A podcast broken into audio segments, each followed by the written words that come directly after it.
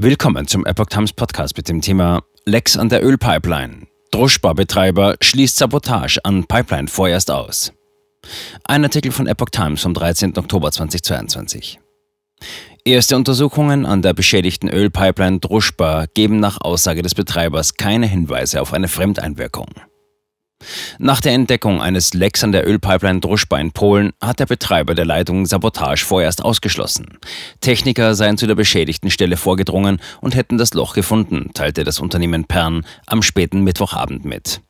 Nach den ersten Erkenntnissen und der Art und Weise, wie die Rohrleitung verformt ist, gibt es zu diesem Zeitpunkt keine Hinweise auf eine Fremdeinwirkung, heißt es in dem Statement. Derzeit würden allerdings detaillierte Analysen durchgeführt, um die Ursache des Zwischenfalls zu ermitteln und die Pipeline zu reparieren, damit so bald wie möglich wieder Öl durch die Pipeline gepumpt werden könne. Zuvor hatte der polnische Pipeline-Betreiber mitgeteilt, dass an der Druschba-Pipeline, durch die Öl aus Russland nach Europa fließt, ein Leck entdeckt worden sei. Das Loch befindet sich rund 70 Kilometer von der zentralpolnischen Stadt Plok entfernt. Betroffen ist die Hauptleitung, über die das Rohöl nach Deutschland geliefert wird. Die Feuerwehr pumpte bis in die Abendstunden große Mengen an Rohöl aus einer Senke in einem Maisfeld, wo das Öl aus der unterirdisch verlaufenden Pipeline ausgetreten war.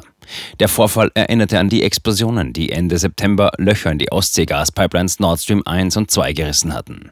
Die Pipeline Druschba, übersetzt Freundschaft, zählt zu den größten der Welt und liefert russisches Öl in mehrere Länder Mitteleuropas. Sie versorgt auch die Raffinerie Schwedt in Brandenburg. Ihre Rohre verlaufen teils über und teils unter der Erde.